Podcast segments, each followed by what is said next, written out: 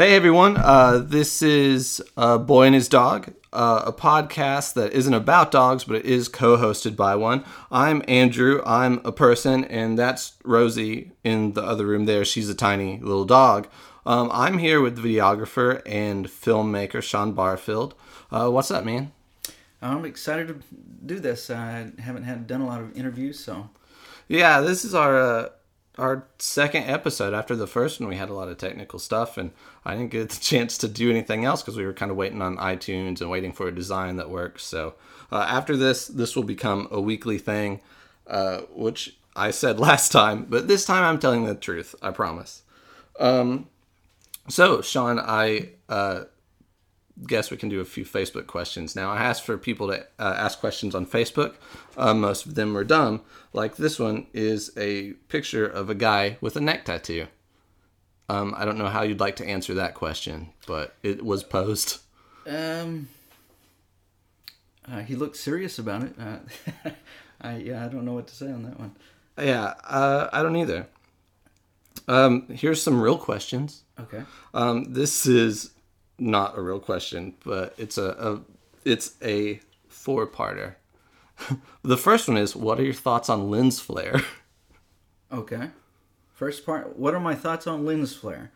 Well, um, uh, it's a it's a wonderful technique for uh, spicing up different uh, different situations. Um, you know, depending on if you're working with music video or if you're working with narrative film, uh, you can control lens flare or take it over the top. So um, I like to use uh, different types of lens flare. Um, in a recent music video I've done that should be coming out fairly soon, um, Ashley Getz Only Light. It's a fantastic song. but we used a, a wine glass uh, for the lens flare. Um, I've played with glass before, putting that in front of the lens uh, and different pieces of glass that I find at Goodwill. Um, just different pieces that are interesting looking to me. I like to put that in front of the lens. Uh, I found uh, a 99 cent wine glass gives you some interesting effects with, with lenses and, and flares and such. So I bought a 99 cent wine glass and, and used it for this uh, upcoming music video. And uh, it's, it's fascinating because when you use real light versus visual effects, um, you get so many unexpected results.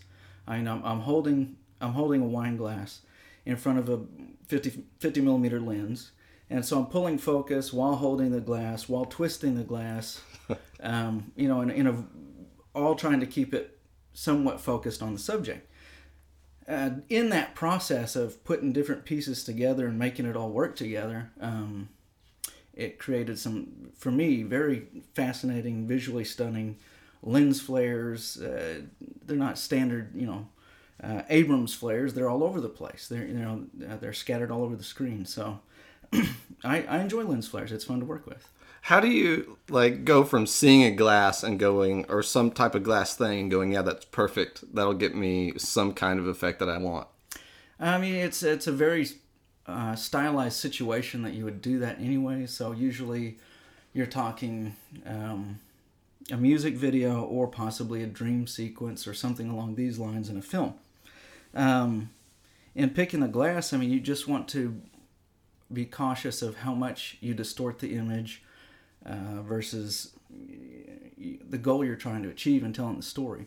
Um, for my short film by Dawn, we used uh, the Lensbaby. Are you familiar with that one? I'm uh, sort of, sort of. It's I mean it's a it's a tilt shift lens mm-hmm. that uh, for for Canon cameras, um, and it, it, does a similar effect. It allows you to play with um, uh, some exotic focuses and lens flares and such, and uh, but it's more controlled. So you know this much of the screen will be in focus, and I can still tell the story.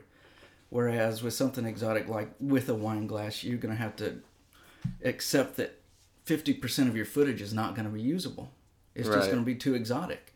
So uh, you just have to be conscious of what your goal is, um, and and know that you know if you're going to do exotic, you're going to lose over half your footage. So you have to do it multiple times. You have to do you know and, and other safe shots. So okay, Um, did you see the new Star Wars movie? Have you seen it I did see the new Star Wars. Yes. There was no lens flares in that one. Uh, maybe uh, maybe one or two. I don't know. I wouldn't have known even if there was. I was so excited. I was just kind of like, I don't know, trying to hold in my emotions the whole time watching it because uh, I was so stoked about Star Wars happening Yeah, in for front sure, of me. man. I very much enjoyed the new Star Wars. Yeah, I, I think it's probably my favorite of the Star Wars movies. That and Empire, it, it's pretty close to Empire. Yeah, it's it used to be Empire, but I think I've gone full Force Awakens at this Nice. point. I love Very it. Very cool. Um, okay, the second question. Uh, this these questions are from Trey. Um, and the second question he asked is uh, to have you tell us your favorite hidden gem movies and why do you like them? Hidden gem movies and why I like them. Well, um, two. I don't know if they're hidden gems, but uh, they don't come up as much in, in different circles. Um, Friday the Thirteenth, the original, and Cobra with Stallone. I've never seen Cobra. Uh, yeah, it's um, maybe a lot of people wouldn't think uh, this is a masterpiece. Uh, you know, why, why would he bring up Cobra? But Stallone is one of my favorite filmmakers. I don't know if he, he directed this particular film, but in general, his career is fascinating to me. Um, eh, and inspiring, and it's something I would like to model my career on. Um, but Co- Cobra is just a fun movie, and I'm, I'm actually basing um, my current uh, feature film project uh, on that type of world and that type of mood that they set with Cobra. But uh, Friday the 13th, the original, I just watched that again for the first time uh, the other night. It had been years since I had watched it. Watched it with my wife, and I was fascinated because it's so different than the horror I've experienced over the last 15 years. Um, what I what I've noted the difference I noticed was the, the concentration on atmosphere, and then also um, staying away from giving me the bad guy. I mean, in, in films in horror films today, uh, that strong silhouette. They want you to know the character, so they're giving you the monster right up front. Here's our monster. Here's their silhouette. We can market them. We can sell them. It makes it more marketable, sure, but it doesn't have the same eeriness of not knowing what you're facing. And the first Friday the Thirteenth, you you don't experience the uh, the antagonist until the very very end of the film. Most of the time, you're just in in a perspective, and so between that the sound design and the hiddenness of the antagonist. Um, those two things really stuck out to me. Was, this this film doesn't get enough credit. The uh, Friday the Thirteenth Two is the first movie I remember just scaring the living shit out of me, and I was a weird kid. Like I remember growing up watching uh, the Nightmare on Elm Street movies with my mom and not knowing like Freddy was the bad guy. I just thought he was awesome. And then like Tales from the Crypt and those kind of things when I was a kid, um, I I just kind of grew up around those. But then for some reason, the second Friday the Thirteenth movie just scared me so bad. Sure. Yeah. yeah, I remember as a kid, uh, Nightmare on Elm Street, Friday the Thirteenth. Those were real big when, when I was in school, and uh, yeah, they were they were terrifying images, terrifying characters. Um, but that first one really stuck out to me in, in keeping everything so hidden, which is great for low budget filmmakers because uh, if you don't have the things you need to make the film, incorporate that into the film. Make that part of the film where you don't get to see it and you really want to see something, but you can't. So, um, yeah, it's about uh, figuring figuring out ways around low, bu- you know, problems in low budget filmmaking. Um, speaking of horror films, how do you feel about uh, all these found footage movies? Uh, I mean, I enjoyed the first real big one. What was that? Um, Blair Witch? Blair Witch. Yeah, yeah, for sure. I, I mean, that was a fun new way to take uh, horror, or, you know, scary films. So yeah, they're they're fun. Um, The Blair Witch was so. That was such a crazy idea at the time. There were so many people that believed that happened. That, that was real footage. I remember getting in so many arguments. It's like, no, I've seen these actors on like Conan and whatnot. Like this wasn't real, but that's how kind of powerful that movie was at the time. Yeah, I remember. Uh, I remember a lot of people, you know, questioning, "Oh, what is this a real thing?" So that's what's. Um, I think that's what's great as I'm slowly working my way into filmmaking, and starting to venture into into feature film. Uh, a lot of times, it's the story around the film that is just as potent and marketable as the film itself. The film may may be only a, a seven or an eight, but the story surrounding the film and selling the film might be a nine or a ten. Is it oh you know they found a way to, to sell themselves. And you can do that at any level at any financial level. Build lore around your project. Build lore around you as a filmmaker. Build lore um, with your story. And and people will want to know more. Yeah. I think that's something also i remember with the blair witch movie that that did uh, really well because they had like fake documentaries out on you know the places around the area and i don't know that was really cool i remember that. Um this is kind of a broad question again from trey uh, what are your goals as a filmmaker? Well um the story begins uh, as a 10 or 12 year old making kung fu movies with my buddies and, and finding out that you can pull people together uh, for a common common little goal and, and have fun with it and make something. So um, I sort of set out for, for myself to do that over over the last 20 years since I you know picked picked up a camera. But my goals are literally just to survive as a filmmaker. Um, I'm definitely not getting rich right now. I, there's it's not a financial thing. If it was a financial thing, I'd be in a in a whole new career by now, or you know, choosing much easier paths. Um, but for me, it's collaboration.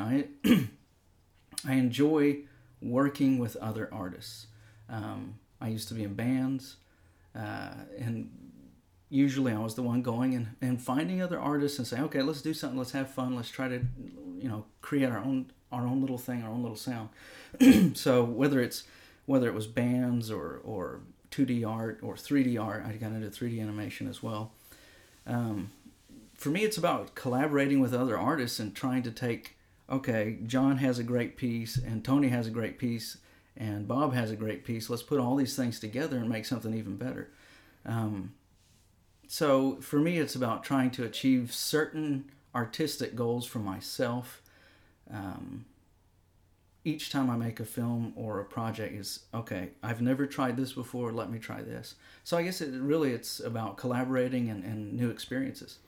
Okay, I uh, finally took these earbuds out. I'm sure I was yelling at you, but oh, okay. I realized that I wasn't actually listening to anything because yeah. when we're recording, it doesn't play. So I just had those in oh. for no reason. So, so we... sorry if I was screaming. No, no, you're good. Um, okay, the last question that Trey posed. Uh, is how long is it? And I asked him what he meant by that, and he said, "You know what." So I don't know what he's talking about. Well, it's going to be a 90-minute film. That's how, that's how. So, uh, tell me what you've been working on lately. Um, for for my day job, um, I've been working on music videos and commercials, uh, as well as some documentary work for some native tribes here in the state. Um, uh, and then uh, as a personal personal project in working into feature film, I'm in development on From the Ashes and in development on another short film called In the World of the Long Breath. So I have two artistic projects underway at this time. Okay. Um, how far are you, are you on those? Uh, we're still in development on both, um, which means uh, we have a project idea. Um, I'm working with producers who, uh, out of Oklahoma City, we're in production, and then also out of Indiana, another producer, and we're uh, developing the stories, the pitch materials needed to um, gather the funds and in the fundraising process. Um, and we're talking to investors for the feature film. Uh, we're we're off to a great start on that. Um, it's just um, it's a whole new world going from financing your own short films at $300, 500 dollars Right. three thousand dollars six thousand dollars and then you've got to make this hurdle from six thousand dollars to feature film and to be honest uh, you know a safe fair reasonable number is right at you know a million dollars uh, for the type of project we're aiming for i mean i think um, we could definitely make it happen at that at that low budget but that, that's um, so it's a big jump when you're going from from short film to feature film. So it's it's a long process of uh, really deciding okay do we have a solid plan in the story? Do we have a solid plan on locations? Do we have a solid plan on who's going to crew this? Uh, so there's a lot of um, uh, planning in, that regards uh, at this stage uh, and then for uh, in the world of the long breath um, that is more of a um, an experiment, really. From the Ashes is a very straightforward uh, story. Uh, in turn, it's a, it's a post-apocalyptic western. Okay. Um, that sounds like something I would like. it's I mean the basic idea is it's similar to uh, Mad Max and the Great Plains. Okay. So we're, we want to take advantage of Oklahoma's scenery. Um, Oklahoma is a, is a fantastic place to do film. I mean, we have a wide variety of locations and Right. uh, beautiful landscape and so on. And, and the cost to film here is is um, very affordable. So we want to take advantage of this. And um, you know, from the ashes takes this post-apocalyptic look that we already have, this Western uh, look, and uh, takes full advantage of that. It's um, it's basically the story of a second civil war in the United States. Um, it doesn't pick, take any political sides. It's just a background for for a story. Um, it's actually following the narrative of Atlantis, so it has it has a certain uh, narrative that it that it follows, um, and steers clear of political issues that you know that we see today. Um, but then in in the world of the long breath is entirely is an entirely different uh, setup. It's a, almost entirely experimental, where I'm getting artwork from from a variety of artists, musicians, 2D artists, painters, uh, sculptors, and such, and incorporating this into a film project. Um, and the and the core of this of this project is based on balance. So what I'm doing is I'm approaching each artist and telling and asking them what does what does the concept of balance mean to you, or gravity, if you will. And because balance is an important part of uh, the artistic principles. right. Okay, so you have to balance so many things as an artist. You know, in, in 2D art or in, in film, you have to balance the score with the sound effects, with the voices. You have to balance the colors. You have to balance the wardrobe. Uh, there's so many aspects to it. So, um, in the world of the long breath, goes to each artist and asks them to bring their own concepts into balance. So, for instance, uh, the sound designer is free to come up with his own section of sound that he creates and interprets um, balance however he wants with whatever sounds he wants, and then that gets incorporated into the film. So um, it's it's a big uh, eclectic experiment. Whether you know whether it comes out exactly as I hope, I don't know, but that's part of figuring these things out um, is experimenting with them. Okay. Um, well, let's talk about post-apocalyptic films for a little while because I just found out that um, the the name of this podcast is A Boy and His Dog. There's actually a movie called A Boy and His Dog that I've never heard of. That is a post-apocalyptic movie, Okay. and uh, oddly enough, that's kind of my favorite genre of thing. Um, and uh, that was totally coincidental. Um, my favorite movie is The Road. I love Fallout. I mean, that's kind of my the thing I like. Uh, do you have a favorite post-apocalyptic uh, movie or, or story? Uh, yeah, I mean, obviously the original Mad Max. I mean, Mel Gibson was. I know he's got, you know, issues right now. Right. He was amazing at that time. I mean, he's I'm sh- he's a fantastic actor and had this great great look uh, at the time. Um, I would say that, however, this film uh, may even lean towards um, Dances with Wolves in itself is is, is its own post-apocalyptic world because you're Right. Western and post-apocalyptic are, are very similar. You're That's dealing, true. You're dealing with the edge of society. You're dealing with the outer fringes of rules, um, and that's uh, that's the combination that I want to get to in in, our, in this project. Is if our society were to collapse uh, financially, um, if society collapses structurally with you know with legal systems and such, you do come back to this old west uh, situation with you know town to town. I don't want to say gangs, but you know, government becomes much more local. Right. So um, I think that's the most fascinating part of post-apoc films for me is it is the old west again. I mean, it, you know, it's, it's creating your own worlds again.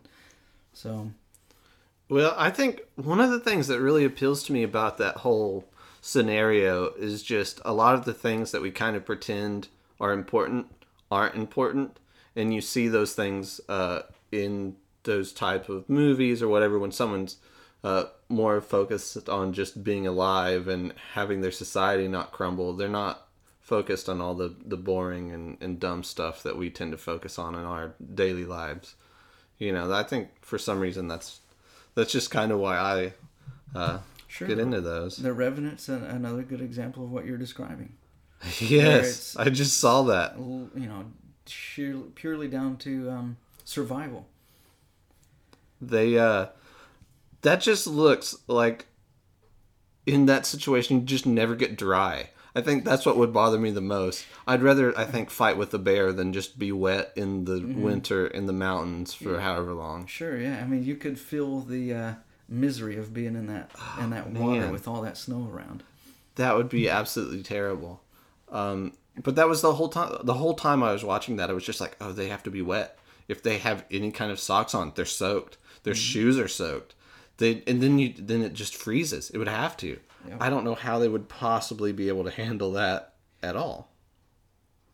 Um, a lot of the questions that we got are for Rosie, which I will do uh, later. Okay. Um, so I have to ask you: Do you have any pets? I have one dog named Zoe. Okay, what kind of dog is she?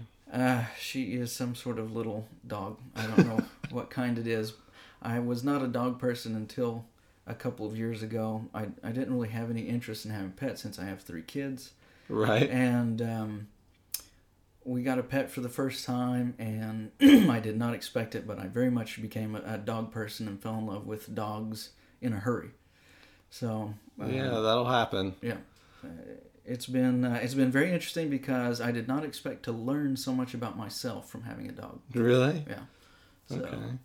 yeah. I that that yeah, I think that you do kind of learn a lot, especially having to it you take care of this creature that isn't a person, but for some reason you have a connection with it. Uh, that kind of always blows my mind that I live with this little monster, but I love her a lot and she for some reason loves me.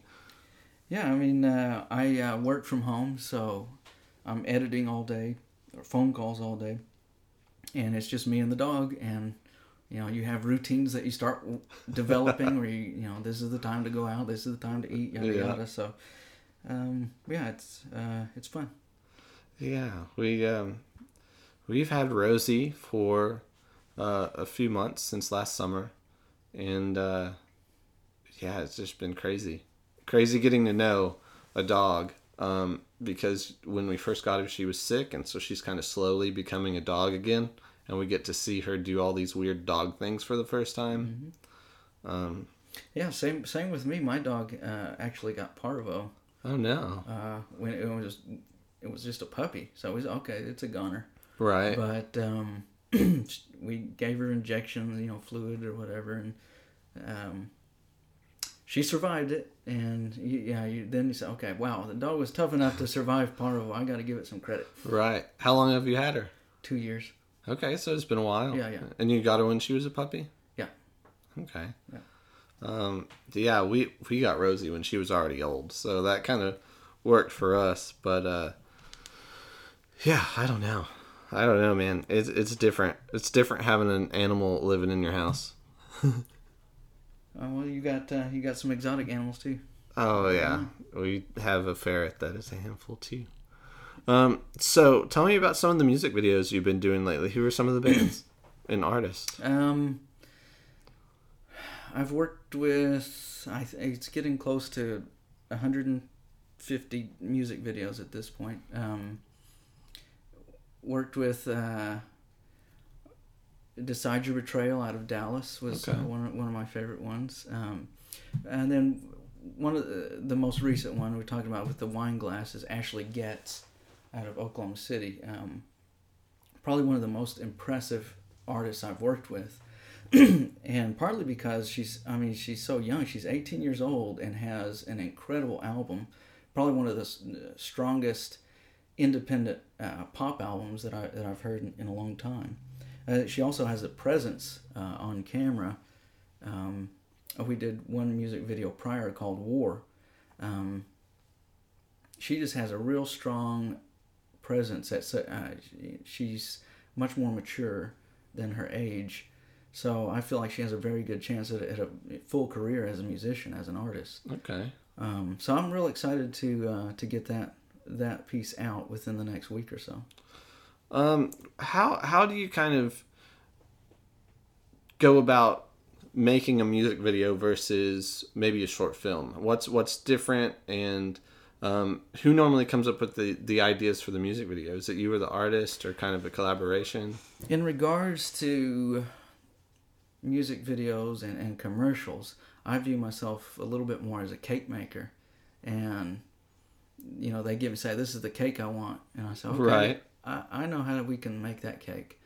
And so uh, with a lot of artists, they come with, you know, ideas of their own. They're artists. So they have ideas of what their uh, music wants to say, uh, what they want to say as an artist and I try to accommodate that as much as possible. Um, you know, at, at the budgets we're working at, you know, with much smaller budgets, you know, there are limitations, Right. but there's also um, there's also tricks you can do to get around those limitations as much as possible. Um, so I, I listen to the artists and see what it is they're trying to say and what they're trying to accomplish. Um, it's same with commercials, and I would be interested in doing the same with film, is in terms of, you know, finding a producer who has stories that they want to tell. Right. And I, you know, I would I would love to you know see their scripts and tell their story in the way I tell, you know, I I uh, direct films. So, um, you know, whether it's my story or someone else's story, I feel it is it, it's always going to be a collaboration in, in trying to make some sort of art piece. And would you say the same thing about uh, approaching the documentary work you've done? Uh, yeah, I mean it's it's um, the one I worked on recently was um, about the Potawatomi tribe in the Shawnee area, and that was fascinating because it, it covers um, a lot of American history. Right. So you you see the relationship between the U.S. government and Native tribes here in the U.S. So I got to experience um, some interesting conflicts um, between the Native tribes and the U.S. government, and how long and drawn out that process was of a, a gradual, slow pushing and pushing and pushing, you know, from one side pushing the other, and um, it, it it made me think of uh, you know modern situations that we're dealing with. Uh, you know, our government you know pushing and pushing in different Yeah. places of the earth or whatever.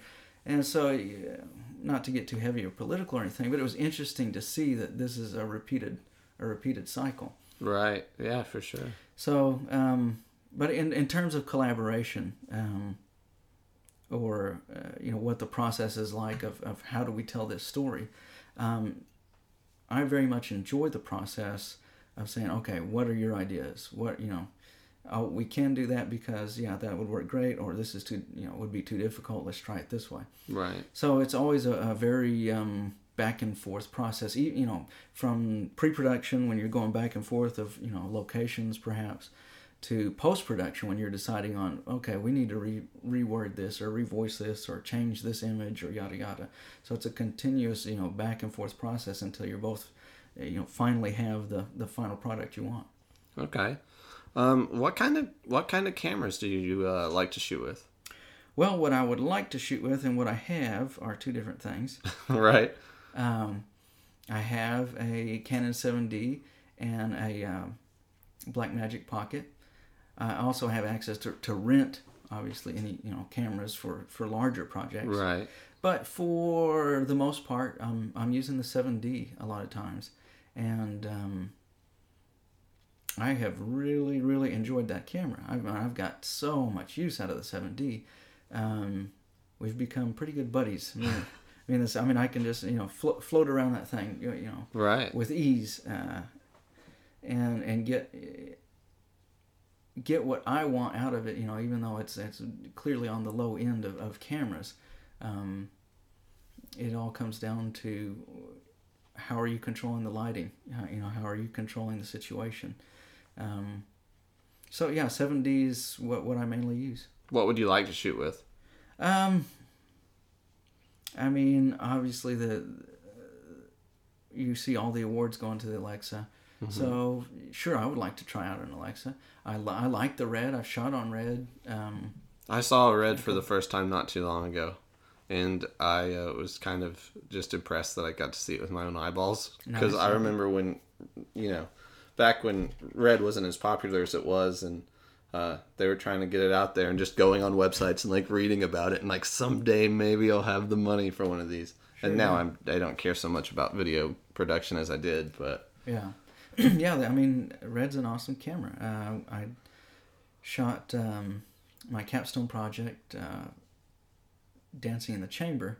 We shot that on red, and editing the footage. It was very easy, clean process. Uh, there was no difficulty to it in terms of, of cutting the footage. So, right, um, yeah, I mean, I, I love red, uh, but lenses become more important than the camera a lot of times um, because once you hit a certain point, um, resolution, it only means so much in terms of what you're displaying it on. So if your display is 1080 or you know even at 4K, if you're shooting at 8K, 8K or 4K, you know you're not making a huge difference in terms of final output. right, But the lenses uh, become important. So renting renting the right lenses becomes critical because it, the lens plays just as much a role as the camera does in terms of your your sharpness and clarity and types of lens flares and such. if uh, somebody was to ask you uh, on advice of just how to get into to video production, uh, what would you tell them? Uh, well, I would say uh, you, in order to get into video production, you just got to pick away at it slowly but surely. Uh, just persistence is really what it comes down to with a, with a lot of jobs or any field. Uh, just keep plugging away at it. You know, if you as long as you're not putting anybody in harm's way, you know, starving yourself out or starving your kids out. You know, Right. I'm not rich, but we're eating okay. Um, just uh, be persistent with it, and maybe instead of buying an Xbox, maybe you buy an editing station. Instead Right. of buying uh, a hot tub, maybe you buy a new camera. So you have to make certain sacrifices. Do I have 30 video games, or do I have the latest editing software that I need? So that you uh, and and know that it's real work. It's not um, filmmaking and video production is not a dream dreamland where you know red carpets and stuff. That I mean, it's extremely hard work with lots of planning. Um, so be aware that it, it, it's heavy lifting. And if you're if you're excited about heavy lifting for creative projects, then go after it. But just just be aware that it is a difficult um, field. Right. Uh, people ask me since I do video for the news station if I uh, do do uh, video production on my spare time, and I kind of tell them like it's a very expensive hobby to have. So if you're going to spend the money to do it, you got to do it for real. It's not just something to do, kind of spend that money and do it, you know, on the weekends. Yeah. Like you really invest yourself financially into filmmaking or into doing videos, into video production, because it's not cheap. Yeah, I mean, there's there's a lot of cost to getting everything you need, especially if you're trying to do th- you know things on your own.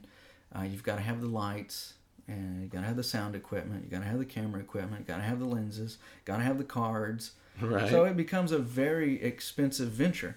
Um, however, in in our age, the cost has come way down with digital age. Filmmaking costs are far cheaper than what they were. yeah. You don't have to process film, which was a huge, huge cost. Um, you know, we're all digital, so we can take as many takes as we want and burn them as fast as we want. Um, so you have filmmakers like Mickey Reese out of uh, Oklahoma City, who's made I don't know how many feature films on a 7D. He's one of my favorite Oklahoma filmmakers. Um, he cranks out feature films one after another, two or three a year, some somewhere along those lines. You have to be busy. So yeah, he, I mean, and he does it all himself with a 7D and, and a handful of lights. So it can be done by yourself, but just know that uh, a lot of effort has to go into it. Um, I was trying to Google this, um, so I knew what I was talking about, but I can't find it. Um, you, you mentioned about not having to do uh, process film anymore, but have you seen where that? Uh, I don't remember which film company it is, but they're trying to bring back uh, film uh, cameras in kind of Yeah. like an easy, affordable way. Yeah, I, I don't know in detail, but I, I have heard of it. Sure. Um, And by affordable, it's still very expensive, but it's Sure. not as expensive as you know um, professional equipment. But yeah, it comes down to, um, I mean, for me, obviously, cost. Film's not going to happen. Right. At uh, you know at the ten thousand level or whatever. Um, but there there are plenty of, of good arguments for using film. I don't like to get into uh, the. You can get people heavy into the technical debates of you have to have this camera, you have to have this uh, type of film, you have to have this type of you know digital, yada yada. Uh, that doesn't too much interest me as what what is your content you're trying to get out there. I mean, either way, the image is going to be pretty close. If you have a certain reason, storytelling wise, that it has to be film, go for it. Um, but I don't get real picky about particulars. well, I, I think it's gotten to where a lot of people now they wouldn't notice anyway. They're just watching a movie. Sure, uh, yeah, your average film goer will not uh, notice any difference whether it was you know film or digital. Um, so it it comes down to can you afford it and is there a reason? Right. If you could afford it, do you think you'd uh, work with film more? Uh, I think um, I think I'd be interested in putting that money elsewhere rather than processing the film. Unless uh, unless there was a project or somebody I work with that said, "Here's my reasons why I think we should," and even if the reason includes, "Hey, I want to salvage this industry or whatever," you know, Right. that's a pretty interesting reason to do that. Um, but if you're just doing it just you know for uh, snooty reasons or whatever, that's you know that's one thing. But um, yeah, if if the story calls for it, let's do it. All right. Um, yeah, I could imagine uh, just uh, throwing something on the the computer and being able to edit it right away, though, is uh, kind of nice. Sure, yeah, and I'm sure they've got uh, plenty of ways to scan the reels quick enough for dailies or whatever. But still, it's it's still a process rather than Yeah, and an an expensive one. yeah. Yeah, I think our Facebook question has kind of slowed down. Um, I keep checking, but I didn't give people that much time. Yeah. Um, so I don't know. I uh, did make a funny joke one year ago today, though. Do you ever look at your uh, your memories on I've- Facebook? I've seen a couple of them, sure. My uh, my good joke was, yeah, but who would win in an actual fight versus uh, in Roe versus Wade? Nice. Okay. Yeah. Yeah, yeah. I Good uh, fisticuffs. I like to just see how funny I was. Basically, that's why I do it. Yeah, the I mean, it's always it's always fun to see wh- where were you at a year ago, or whatever. That was kind of a brilliant move for Facebook, by the way. Um, just give people the opportunity to kind of reminisce, um, whether the memories are kind of there or not, just something stupid they said, anything. But just giving someone the opportunity to kind of instantly, within a click, reminisce on their Yeah. past is kind of. I think it uh, it can be helpful because I know for myself, um, you work and you work and you work for certain goals, and you're like, wow, I'm, I'm not, you know, where am I going with this? How am I going to get there? And then you see something from two or three years ago, like, oh, okay, wow, I have done A, B, and C, and it is moving forward. So, you know, I sure I like those those Yeah. ones. Um, do you get to watch TV much? Anything you watch? Uh, I do not have cable. I Me only either. have Netflix, YouTube, Hulu. Um, so you know, I I am loving some House of Cards, Game of Thrones. Um, yeah. I still haven't watched House of Cards, but everyone says I, I should. Uh, for me, House of Cards is is the one to beat right now. Okay. Um, visually, there's nothing that compares to House of Cards. I mean, the DP is just uh, constantly on his game. I mean, it's uh, some of the most beautiful cinematography, whether it be film or television. And then the art department is uh, always on point. The wardrobe is super impressive. Uh, the hair and makeup, super impressive. The story, super impressive. Um, and then the the twists of, of having the lead character talk talk to the audience. Uh, and all of this taking place in a very political world, and yet it doesn't feel too political. So it's like a perfect storm of, of good storytelling.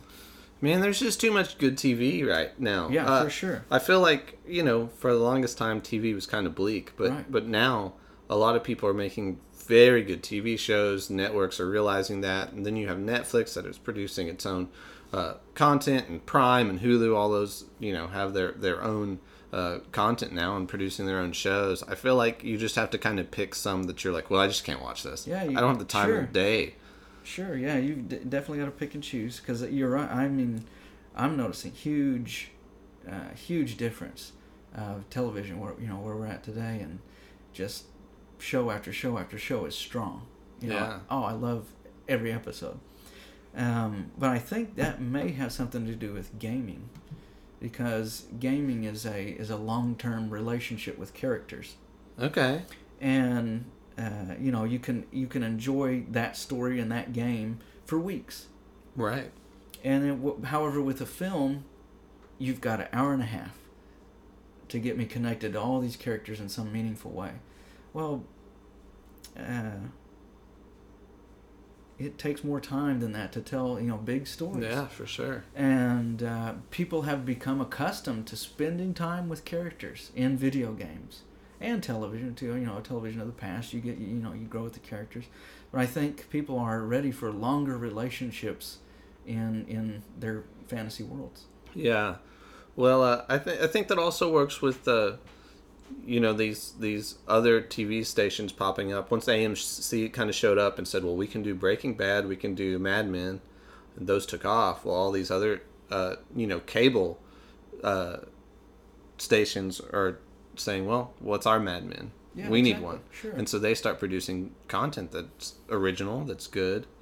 Um, but that does make a pretty good point about gaming. I've been playing Fallout 4 since it came out, and I've been so into it. Yeah, I I, pi- I started that one a couple weeks ago too, and I've been um, a little busy with the with the launch of this film. But uh, Right. when I get a chance, it's um, yeah, you you want to spend time in those worlds, and I think that's where television's at. Is you find a Breaking Bad world, and you're like, whoa, this is intense, and you want you know you want to stay there and find out more about it. Game of Thrones, same thing. Yeah. Game of Thrones right now is probably my favorite TV show. Um, I haven't read a lot of the books. I read the first one, which is basically the first season, almost word for word. It's perfect. But uh, uh, I I do hear they kind of d- get away from the story of the books uh, pretty quickly after that. But but man, that's definitely my favorite show. Um, I like Breaking Bad a lot. That's one of the best shows that has uh, been made. I think. Um, but yeah, I, I I see what you're saying. That's a, a big um, issue that I have with movies all the time. If the story should be bigger and we should have more, um, but it's so condensed that I just don't care about anyone. Sure. And so they'll kill someone off or something. I'm just like, I, I don't care. I didn't care about that character because you didn't give me the time. I don't know anything about him. You know, this story should have been over, you know, two or three movies, but you can't do that. So you did this one, and it's you know, Right. so yeah, Yeah, and that's kind of a challenge I'm facing right now because in in this uh, from the ashes, what we're developing right now, um, you know, we're having to make two cuts: a fe- feature length cut, and then a pilot cut. You know, Okay. I you know we intend it to be a uh, pilot for a series, but um, you know, in in marketability, you know, I'm producing both. It could be a f- standalone feature film, or it could be a pilot. Right. But then in that in that uh, situation, uh, story wise, you have to be conscious of how much time am I spending with characters, uh, so that we don't experience what you know what you just described. Um, or do I give just enough of the character that by the end of the film we're like, wow, I'd like to know more about A, B, and C. So um, it it definitely becomes a, a balancing act of uh, how much time do we spend with each character. Right. Can't have a six hour long movie. Yeah, in hopes in hopes of okay, it's enjoyable enough that I would. I'm pumped about this. I want to see another one, and then you know, then we Right. can, you know, get funding for a series. So, it's it's a scary venture to you know to try to make all those parts come together, but um, so many people have done it. You just got to get in there and go for it. Yeah, yeah, I guess so. Um, that would be cool to have a series going, though. Um, to to keep the characters around and kind of keep going because you work so hard, you know, thinking of all these things and planning all this out, and you you want it to continue. You want the stories to to keep growing.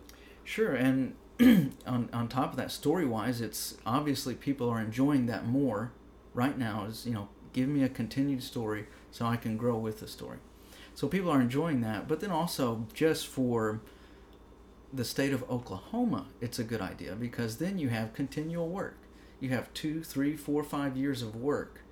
You know that you bring in a million dollars per production. Right. So you're bringing money to the area in a, in a significant way, um, and it's year after you know seasonal. So you know if you manage to get four seasons out of it, great. You've brought four years of work for you know filmmakers in the area, and then you could roll that over into a whole new series and get five more years of work. So uh, I think it's beneficial both for the audience and for filmmakers. Do you think you're at uh, any kind of disadvantage uh, by trying to make films in Oklahoma, where it's just kind of not necessarily known for that? Uh, I always view it as as an advantage because um, people are not jaded here, and Right. uh, you know, in film school, um, uh, film production class was with Gray Frederickson. Gray Frederickson um, is an Academy Award winner. He produced uh, the Godfather trilogy and Apocalypse Now Okay. and he had a very uh, very long career uh, in the film industry. So learning from him was a very special opportunity. Um, you know, he ex- he explains the the ins and outs of you know with m- major budgets and tiny budgets, and a lot of times it's about leverage. Um, in California, everybody's used to filmmaking, so you may have And everybody is a filmmaker, yeah yeah. Except for they're also probably a waiter and a for sure for sure. valet car parker and Yeah, so you have everybody is used to this. They're used to the process. They're used to the paperwork. They're used to the fees. right. So they know how much it's worth. Here in Oklahoma, if you say I want to film something in your yard, I think it has a great look. You know, they're excited. Oh, cool. Okay, yeah, let me help. And, and Right. And rather than saying, okay, where's the papers and and uh, how you know, give me ten thousand dollars or whatever, you know, pay for the pay for the spot. I mean, you want to certainly pay f- for their assistance, but Oklahoma's ready to assist regardless. of the Right. pay. So not only it's been my experience that not only will they let you do that, but then they're out there helping you. Oh, here's here's some hot coffee. I know you guys are freezing cold out here Right. filming this zombie music video. Here's a whole bunch of coffees for all you guys. Just you know, just out of nowhere. yeah. Even though we've we've asked, hey, can we use your yard? And you know, and so I think filmmaking in Oklahoma is an advantage. Uh, we just need the bare minimum of resources uh, to make it happen. Um, I think you know I think we can make a film at a fraction of the cost. Uh, if you were in California and had to deal with all the union fees and such, so that you know cost wise, it's it's it's a huge advantage. Scenery, is an advantage because we've got you know great scenery and all, all different sorts of scenery, um, and then the people themselves, you know, are excited about uh, having the chance to do something creative. Uh, you know, we always hear about the coast. We hear about the East Coast doing this. We hear about the West Coast Yeah. doing that. And here we are stuck in the middle. And, uh, you know, we have so many people who want to get in the game. And uh, so here in Oklahoma, do you have to deal with any of that union stuff when you go to to? I'm on a very, very small scale player. So, um, at most, I'll deal with insurance. But uh, as I understand the the Oklahoma laws, uh, that type of union structure isn't there. So it's Right. right to work state. Well, in Um, like California, I think you- don't you have to hire union people when you do a a, certain size of production? Yeah, or- there's a lot of legal structure in terms of not only you know how you hire them, but what each person is doing. right. Uh, I mean, it, it initially starts out as safety reasons. For instance, an electrician can't go over and move the grip equipment, Right. even if he could easily go over there and move it. Same with grip; they couldn't move over and touch electric stuff.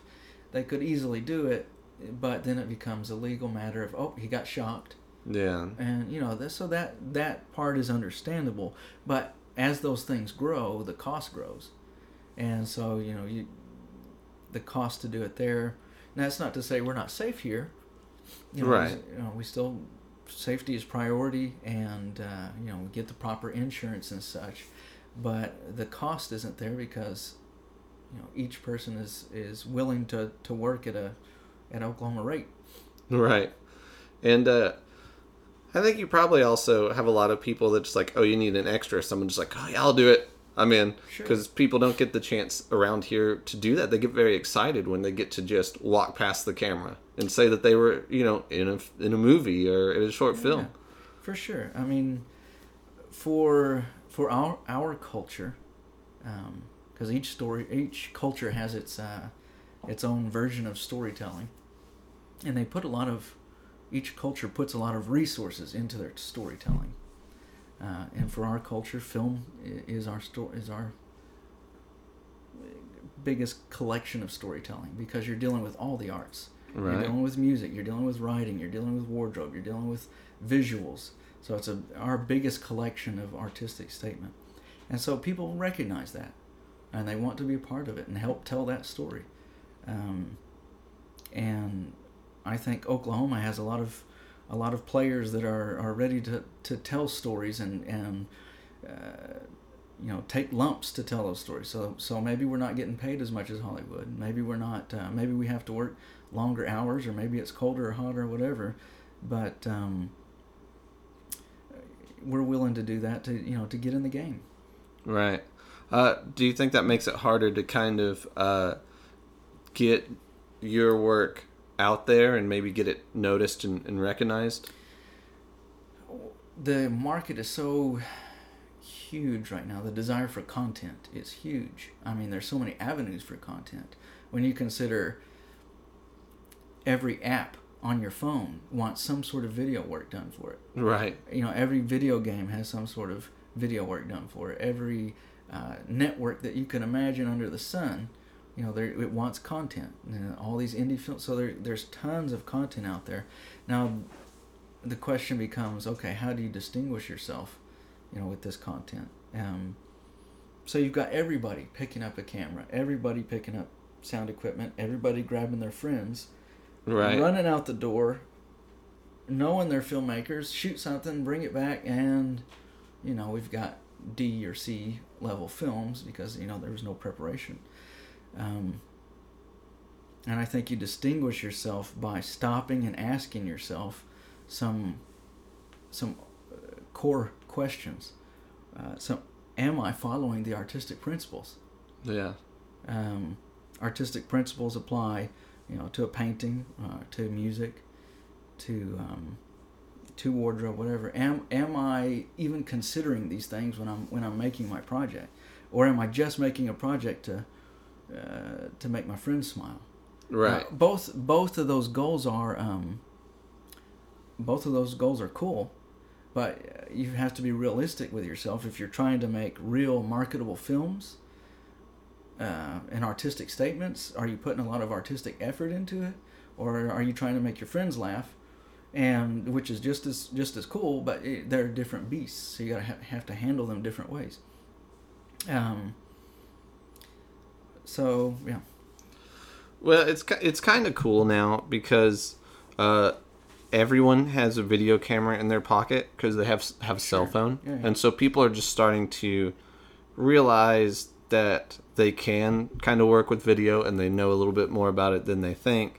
So, uh, in a in a way, it's it's become like with with media, it's pretty easy with reporters and stuff. We can say like, what now? Every person is a part of the media. If you have a video camera on your phone and Facebook, you can you're you're it. You're basically the same as uh, a reporter. You're just not getting paid for it.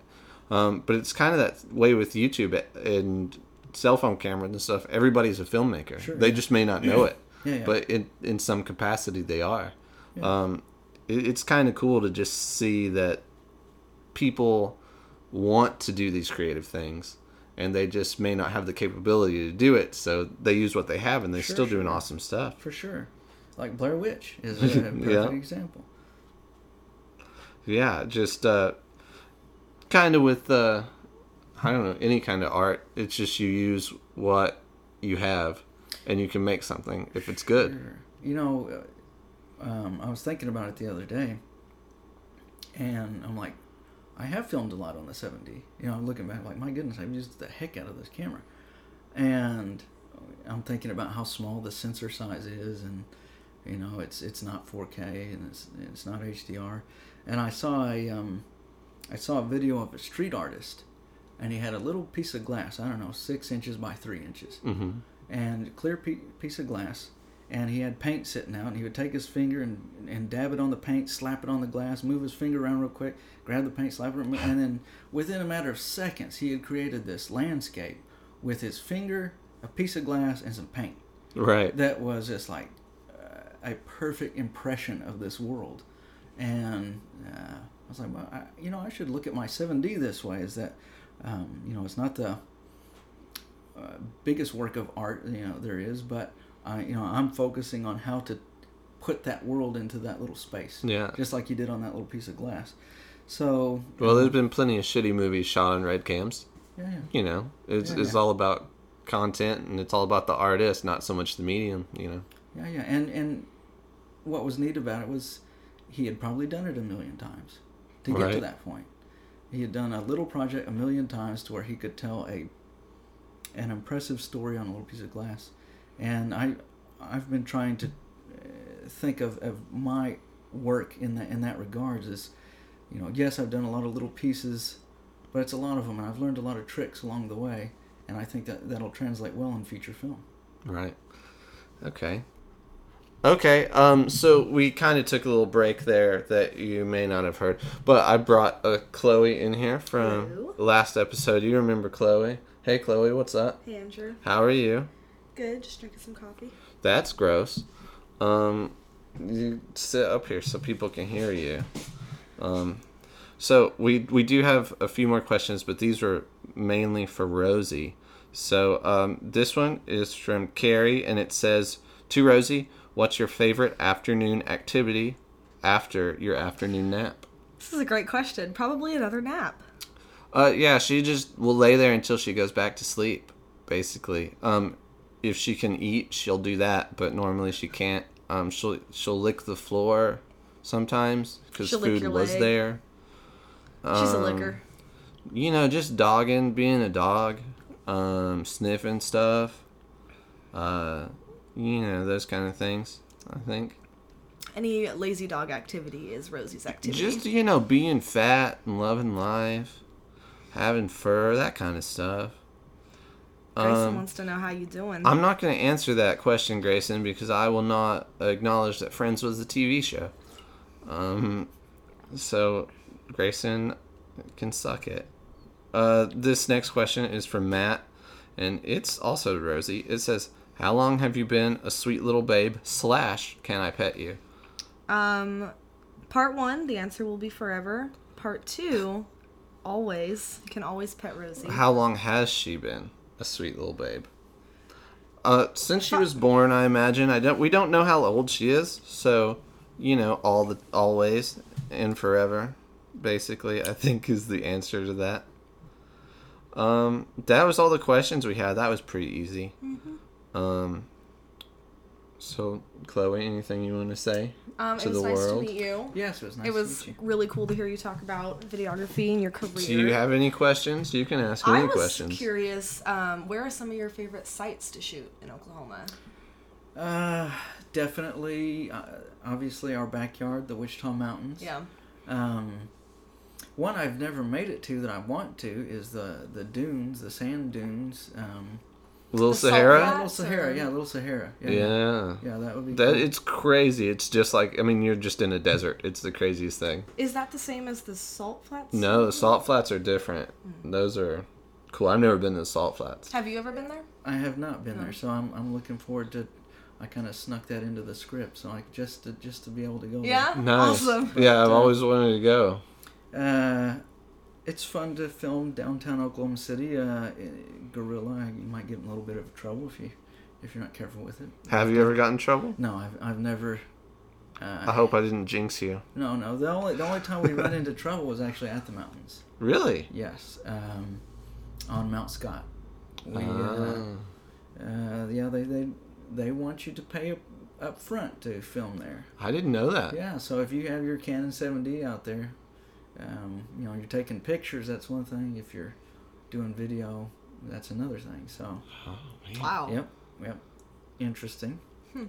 Okay. Um, I guess that's it. We're gonna wrap it up. Um, so is there uh, any way that people can kind of see what you do? Any websites? Or... Sure. Um, Barfield Productions on Facebook. Okay. and then also uh, from the ashes the series on facebook those are the, the two places to go to check out the, my projects Awesome. Um, you do you have anything, Chloe? You were Oh. saying? No, I don't think so. okay and then you can uh, we have a facebook page for the podcast now um, it's a boy and his dog i haven't really promoted it much since we um, hadn't hadn't gotten on itunes yet but um, that's probably where you're listening to this um, so just search that a boy and his dog um, i'm also on basically everything as andrew the poet except for on twitter i'm andrew the broet because Andrew the Poet was taken by me, and then I forgot the password. Um, I would like to uh, say thank you to JD Adams for our logo, um, which was a big part of the problem why we weren't on iTunes. But now we have a new logo that's awesome, um, and I was way too excited to see it um, because It it's me and Rosie, and Rosie's good. Rosie's sleeping. She's been asleep through all of this, so that's why you haven't heard her uh, collar jingle or her clomping around in the kitchen where we record this. Um, but thank you for listening. Um, we'll be back next week with either another guest or I will just talk to you for way too long by myself. Um, but until then, see you, see you later.